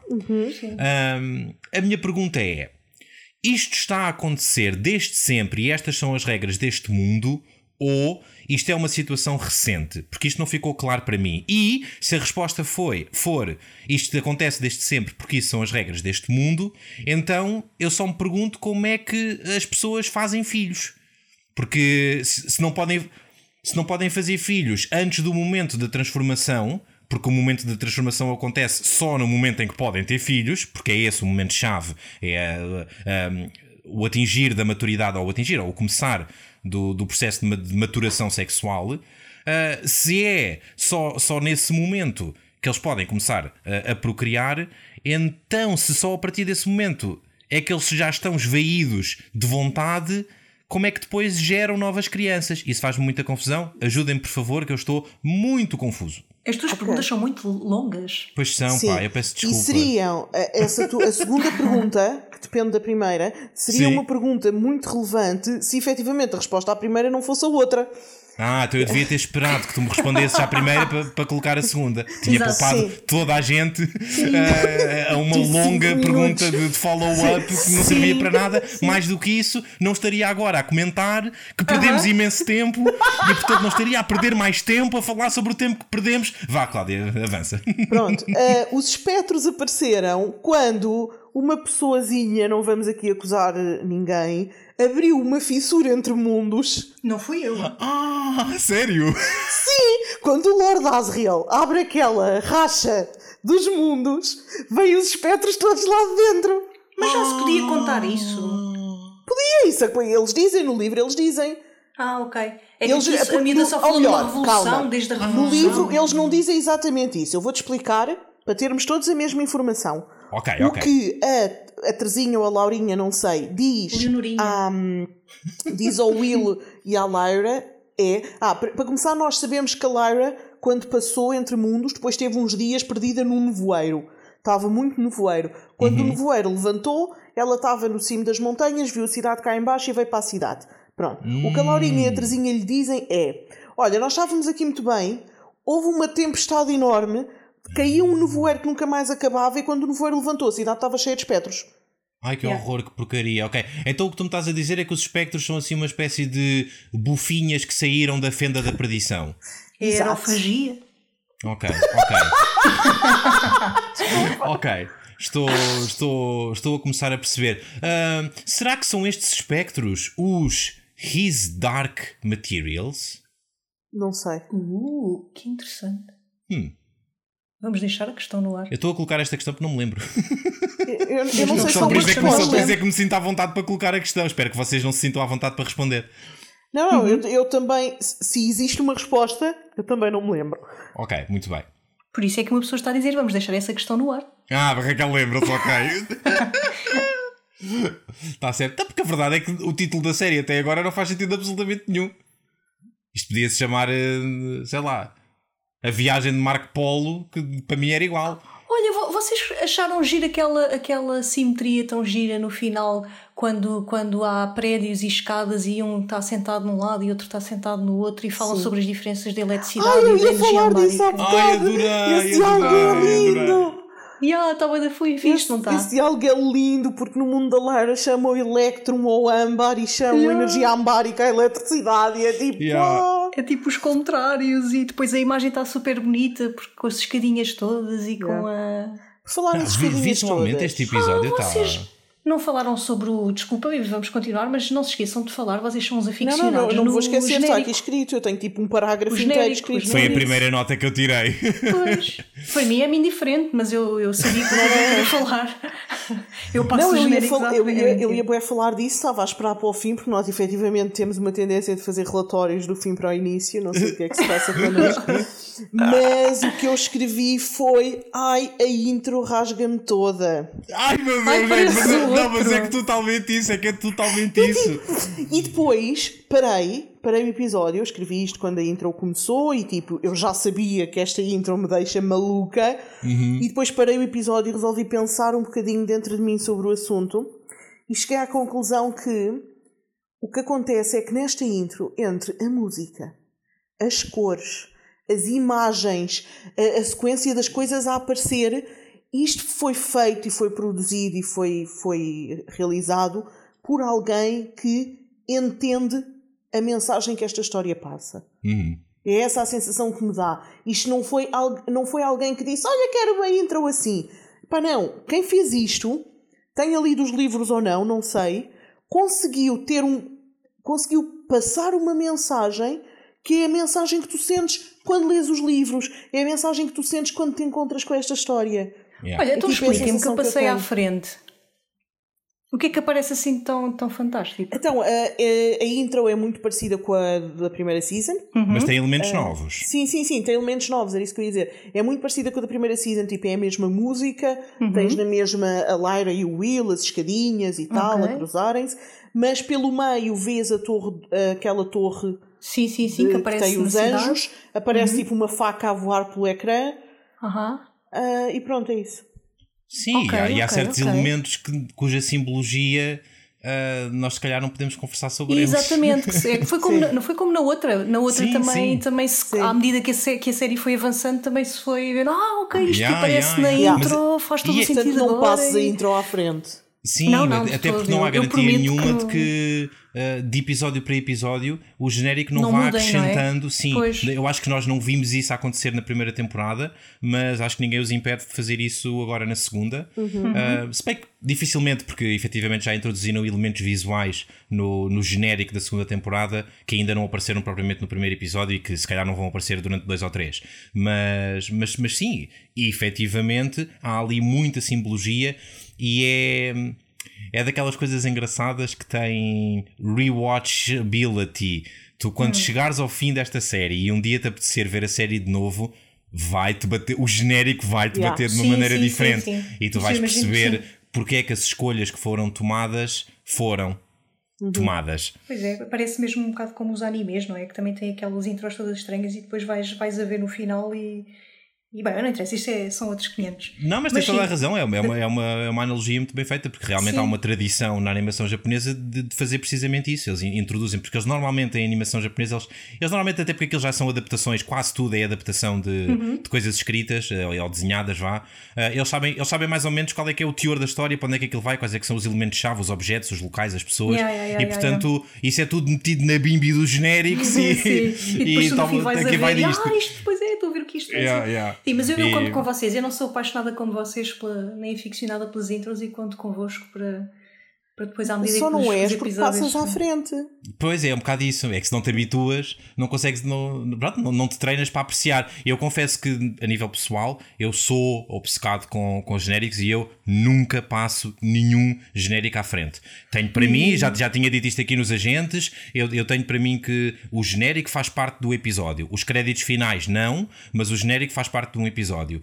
Ah, e faz diferença onde é que o genérico aparece e os, eh, a equipa que fez a série quer que eu veja aquilo. E portanto eu faço-lhes a vontade. É um minuto, Yeah. não vou, não vou ficar Eu- mais triste nem mais pobre por gastar aquele minuto a ver aquilo que eles querem que eu Não, mas veja. olha, eu envergonho-me imenso de não ligar. Eu acho que na última, no último podcast, na última season que fizemos de gravação de- deste, deste podcast, eu acho que aldrabei. Até disse, tenho tanta vergonha, até disse, ai, vejo, vejo, eu vejo Ai, sempre que mentirosa todas." que ela é! Mentirosa, nunca deixo, passo sempre à frente. perfídia! Nem então, olha, Harry Potter só, eu vi só- só por Hã? causa disso, Sim. acho que devias estabelecer aqui um compromisso com os nossos ouvintes. Hum. Daqui para a frente, até ao fim desta temporada, vais ver sempre o genérico. Olha, pelos Boa. nossos ouvintes eu faço tudo Oh. e assim sendo, e por conseguinte vou ver ah, e na próxima, no próximo episódio eu comento e digo o que é que achei. Ok. Pronto. Boa. Se eu me esquecer, lembrem-me. eu sou um bocadinho meio termo entre vocês. Eu binge demasiadas séries e, portanto, epá, quando estou no décimo episódio do mesmo dia, às vezes já não consigo ouvir a música e passo a genérica à frente. Mas, mas tu arriscas-te, ó Cláudia, a, a perder certas coisas. Uma das séries que eu tenho a certeza que tu viste do início ao fim e que apreciaste, pelo menos no início, foi Once Upon a Time. Once Upon a Time tinha uma característica muito engraçada que era o cartão do genérico era diferente em todos os episódios. É, Ou seja, era. quem passa à frente o momento do genérico perde um miminho significativo que alguém teve trabalho a fazer para teu deleite. Eu sei! Não, não, mas isso, isso eu vejo. Ah, por exemplo, em Jane the Virgin também muda porque eles mudam ah, o título do episódio em todos os episódios. Uhum. Pronto. Ah, e fazem isso. Pronto, já vi fazerem isso noutras séries. Agora, quando é uma série, eu vejo. Eu nunca passo a primeira vez. Tipo, ou as primeiras vezes. Agora, eu lembro-me, por exemplo, Orange is the New Black. Eu gosto muito da música do genérico. Mas às tantas já tinha ouvido tipo 10 vezes naquele dia e o genérico era sempre igual. Sim, estou-te a ver. Tá- Estás a perceber? É tipo, Sim, ok, sim. dá aquele início. E ainda por cima estou a ver na Netflix. Ele mete-me lá um botão que diz saltar intro. E eu às tantas a música começa e é tipo, aí outra vez não. Porque é tipo, eu gosto muito da música, não é 10 vezes por dia. Podemos fazer publicidade à Netflix? Claro, nós podemos fazer publicidade ao que quisermos, Raquel, ninguém nos paga. dinheiro, não é? Olha, tu Como havias, assim ter, paga? tu havias Parece ter estado no, no episódio, no nosso relatório de Mandalorian da semana passada, tivemos para aí 10 minutos a fazer publicidade ao catálogo das pulseiras Pandora. Pois foi. Opa, alguém nos há de dar dinheiro. E eventualmente, não sei. Se calhar vamos dar só um penduricalho. A Pandora podia-nos dar um penduricalho. Sim, parecendo que não, já é o segundo episódio em que nós fazemos publicidade às pulseiras da Pandora, portanto. Olha, não, não, não, olha. Já agora deixamos aqui uma nota ao Pandora. Se calhar para o ano devias fazer aí uma pulseira temática de Dark Materials. E há, com, com três penduricalhos, um, um alteómetro, uma faca e um terceiro que eu não vou dizer qual é. Pronto. Eu também acho que sim. E depois eles precisam de fazer dinheiro, portanto vão ter que fazer um pan e mais um monte de coisas. Uhum. Ahm, mas pronto. Olha, se Ok. calhar a gente faz mais sugestões para o ano, está bem, Pandora? Vão fazendo a pulseira, que a gente depois sugere os penduricalhos. Sim, envia-nos uma para o correio, agentesdodrama.gmail.com e, e pronto, e nós depois Como logo, é que se logo envia uma tratamos. pulseira para o e-mail? Não sei, estamos em 2020, tudo é possível. Ah, meninas, eu, eu da minha parte ah, estou despachado. Também nós. Sim. Quer dizer, também eu. Então se calhar Também vamos eu. ao rating, Rating. do primeiro rating da temporada. Oh meu Deus do céu. Ok, Raquel, Tambores, tambores. Eu, quem é que sou eu, não é? Eu É, acho é, é. que, eu não acho, tenho a certeza absoluta que vou dar um 8. Eu gostei muito do episódio, mas é o primeiro, a pessoa ainda não sabe para onde é que vai. Uhum. 8 parece-me um número muito razoável. E hum, termino dizendo que me sinto IMDB. Olha, eu então ah, não estou tão não, não estou tão bem disposto, não sou tão simpático como a Raquel. Eu vou dar menos do que 8, porque enquanto season premiere, se calhar houve qualquer coisa que me passou da intenção de, de declarar como é que esta temporada vai ser. É assim que devem ser as- os primeiros episódios de cada temporada. Devem dizer-nos ao que é que vamos neste próximo pacote de episódios. E das duas, uma. Ou eu não percebi o que é que me estava a ser comunicado, ou não gostei do que me estava a ser comunicado em certos momentos. E foi a única coisa que estragou um bocadinho a experiência para mim, porque de resto, as interpretações estavam no ponto. Eu acho que os miúdos foram dirigidos pela direção de atores e pelo realizador ah, como era suposto. Acho que os miúdos não falharam. Ah, não gosto é daquilo que puseram os miúdos a fazer.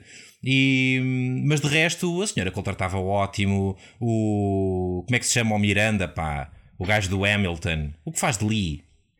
Lin Manuel Miranda. Um, teve bem, as bruxas estiveram bem, os padres estiveram bem. Acho que teve toda a gente muito bem. Os efeitos especiais foram brutais. Uh, e os cenários, adorei tudo isso. O genérico está ótimo, o novo genérico está ótimo. Olha, uh, apesar de tudo, tive co- coisas boas, teve coisas más. E portanto eu fico por um 7. Pô, ainda não tinhas dado o rating. Epá. Ah, pois olha, eu gostei muito deste episódio, especialmente desde que desliguei o meu comparómetro Hum, uhum. de comparar com os livros. E atenção, filo, quando a Ruta Secada saiu disparada para ir salvar a Katja. Matar a Kátia. Sim. Ah, porque pensei, não, quem fez isso foi a Serafina. Pronto. Ahm, e então aí disse, vá Cláudia, respira. Tudo tem uma razão de ser, o universo está contigo. Ou os universos, na verdade, não é? Não sei. Exato. Ahm, eu gostei muito do episódio. Estava aqui a ponderar o 8,5. Acho que vou dar um 8 só porque quero ter margem. Ainda são 7 episódios, não é? Uhum. Não vais ser sempre a subir e depois é uma chatice. Uhum. Portanto, acho que vou dar um 8, mas é só por isso. É só. Ok. Estou a ser daquelas professoras que não confio bem em ti, não te vou já dar uma grande nota, que depois armas tens esperto.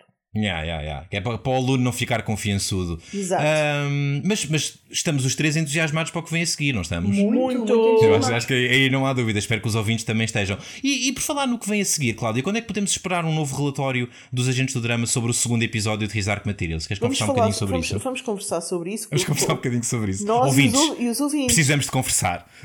Exato. Olha, ouvintes, temos de falar. Ahm, então o que se passou foi o seguinte: eu vi outra série. Não, estou a brincar.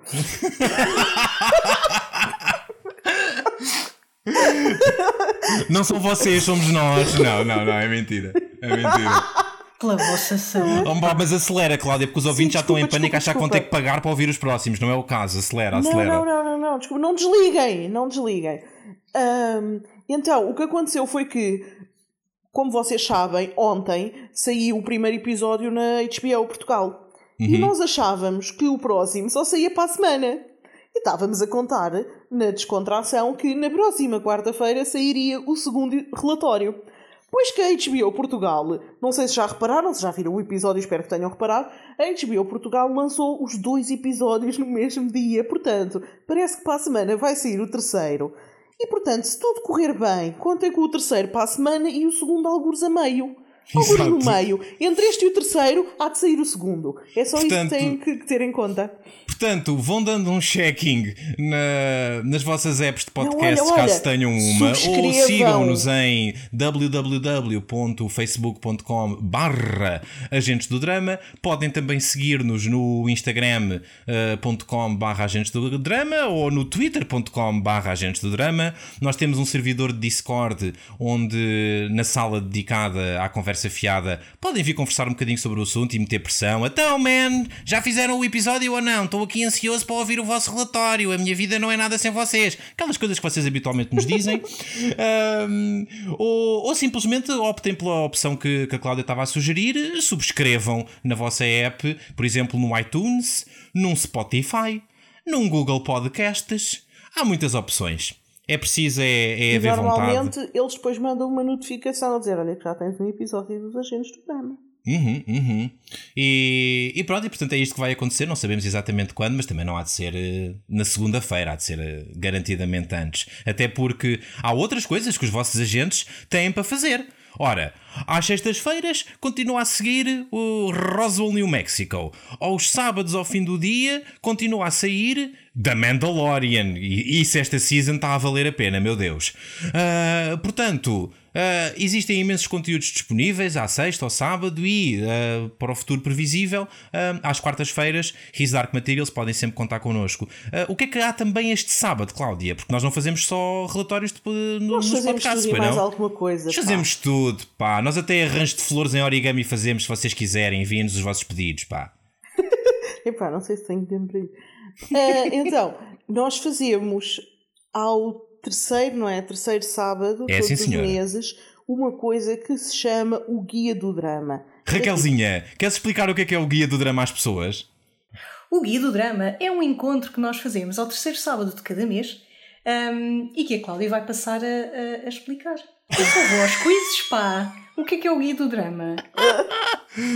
Ah, olha, filha, tu nunca deste por ti numa situação em que de repente estás com uma vontade, estás com aquele ratito e estás com uma vontade de ver uma série, mas não sabes exatamente o que é que has de ver. Hum, sim, Porque já. por um lado tens coisas muito antigas que já estão ali na- no baú das tuas listas há muito tempo e não te apetece ir sacar, porque de certeza que isso não está em nenhuma das tuas plataformas de streaming às quais subscreves, e portanto tudo isso dá muito trabalho e então estás numa de ver uma coisa fresca e nova que tenha acabado de sair. Estou a identificar-me com o problema, sim. Mas depois também não sabes o que é que acabou de sair e portanto continuas às aranhas e vais para a cama deprimida.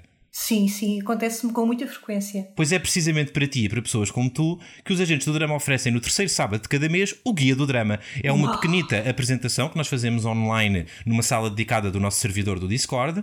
Eh, antes fazíamos no Skype, estamos agora a fazer a transição. O Discord é mais trendy e sexy. E então passámos para o Discord. E, hum, e o que é que fazemos durante essa, durante essa horinha? Às, às vezes é uma horinha, outras vezes é um bocadinho menos. O que fazemos é passamos em revista os trailers das séries que estrearam no mês anterior. E assim todas as pessoas podem comentar, se calhar algumas até dizem que já viram, ah, outras guardam nas suas listas, ah, por exemplo, no TV Time, que é onde os agentes agora têm as suas, as suas listas de. De televisão e de tracking de séries de televisão e de filmes. Já comecei E- a fazer lista. e, ah, e aquilo é ótimo porque nós podemos seguir-nos uns aos outros e ver o que é que os outros estão a consumir em tempo real. É assim, tipo, de, a cosquice da televisão levada ao mais alto nível. Olha, e quanto tempo é que demora, mais ou menos, geralmente, o Guia do Drama? O guia do drama, é pá, eu não quero exagerar, mas eu acho que nunca é mais do que uma hora. Ok, Depende dos ok. meses, Olha, por, mas por exemplo. depende, se calhar este é, mês vai ser um bocadinho mais, não é? é, Cláudia, explica lá isso. Uh, epá, não sei, que ainda não comecei a preparar o guia. Uh, mas então, nós vemos os trailers das séries que estrearam no mês anterior. Ora, como estamos em novembro, nós vamos ver as séries que estrearam em outubro. Ora, outubro é um mês muito frutífero Uhum, uhum. para as séries. E portanto, provavelmente há muitas séries para ver. Muitos Pronto, e trailers. portanto, e portanto, se calhar por isso o guia do drama deste mês vai ser um bocadinho mais longo do que foi, sei lá, o de agosto ou uma coisa assim do género. Nós já fazemos isto há alguns meses. Mas, mas de qualquer modo também é uma coisa que, sem, sem qualquer compromisso. Quer dizer, a pessoa chega ali e a qualquer momento, se está farta, ou se, ou se já viu as que chegam, ou se não lhe apetece, ou se parece uma emergência, uma coisa qualquer, pode ser embora. Porque, à semelhança de tudo aquilo que nós fazemos, é gratuito. Portanto, não há propriamente um custo. Não sei, eu por, sei que os eh, agentes do drama são muito completos. Ele é quiz, ele é guias do drama. Ah, é e as rixas, que agora começámos a eu fazer? dizer, ele é rixas. Ui! Sim, é Espetacular. loucura. E além Gosto disso, a gente ainda faz coisas nos tempos livres, que eu ia dizer. Não! É o origami. Não, não é para ser uma alternativa, mas adicionalmente, se nos seguirem nos nossos Instagrams pessoais, vão ter sempre sugestões a bombar. Uhum. Yeah, Porque às vezes yeah. não é só. A gente, os guias do drama, é tipo a TV Guia. Só que é só uma Sim. vez por mês, portanto é o que deu no mês passado. Sim, não está mal Agora, visto. Nos nossos Instagrams é tipo as sugestões de sempre. A gente... e, é, e é uma coisa muito simples. Não estou para ali a sugerir, ninguém me paga, não estou para ali a mandar opiniões para o ar. É, eu vejo, eu digo. Eu vejo, eu digo. Portanto, se eu digo é porque vi. E se eu vi é porque gostei. Se não gostei, digo que não gostei. Pronto, é assim. São muito opinativos os agentes, muito opinativos. Pronto, é assim, é assim que funciona o universo dos agentes do drama. Ah, eu acho que por hoje é tudo. Já fizemos o- a review, o rating e a visibilidade toda. Portanto, olha, da minha parte, estou muito entusiasmado por eh, voltar a fazer isto e, em particular, por ser com vocês as duas. Eu adoro conversar convosco. Também e, e pronto, e portanto, do meu lado, para vós duas, vai uma grande beijufa e para os ouvintes, vai um beijinho mais pequenino, porque não há cá, cá as mesmas confianças, não é? Eu, Covid. desculpa, eu quero só esclarecer uma coisa que nós dissemos logo no início e que hum, fiquei a pensar nisso e depois esqueci. E que é o seguinte: então, em Dark Materials estou eu, o Pedro e a Raquel. Em Roswell estou eu, o Pedro e a Leonor. Em Mandalorian estou eu, o Pedro e a Rita. Em Manifest estou eu, o Pedro e o Fantasma do Avião. Vi o Manifest e não me deu com ele, porque tu na altura disseste: ah, somos sempre três. É verdade, É, é, só para verdade. explicar para quem ouviu o manifesto é que o Fantasma do Avião é um bocado calado. Ele é muito tímido. Vamos tentar que na terceira season seja assim a bombar. Pronto, beijinhos, até para a semana. Não, até alguns a meio da semana, até um dia destes. Até um dia destes, pá. Agora voltando com atenção, vá. Beijinhos. Até um dia destes. Tchau, tchau.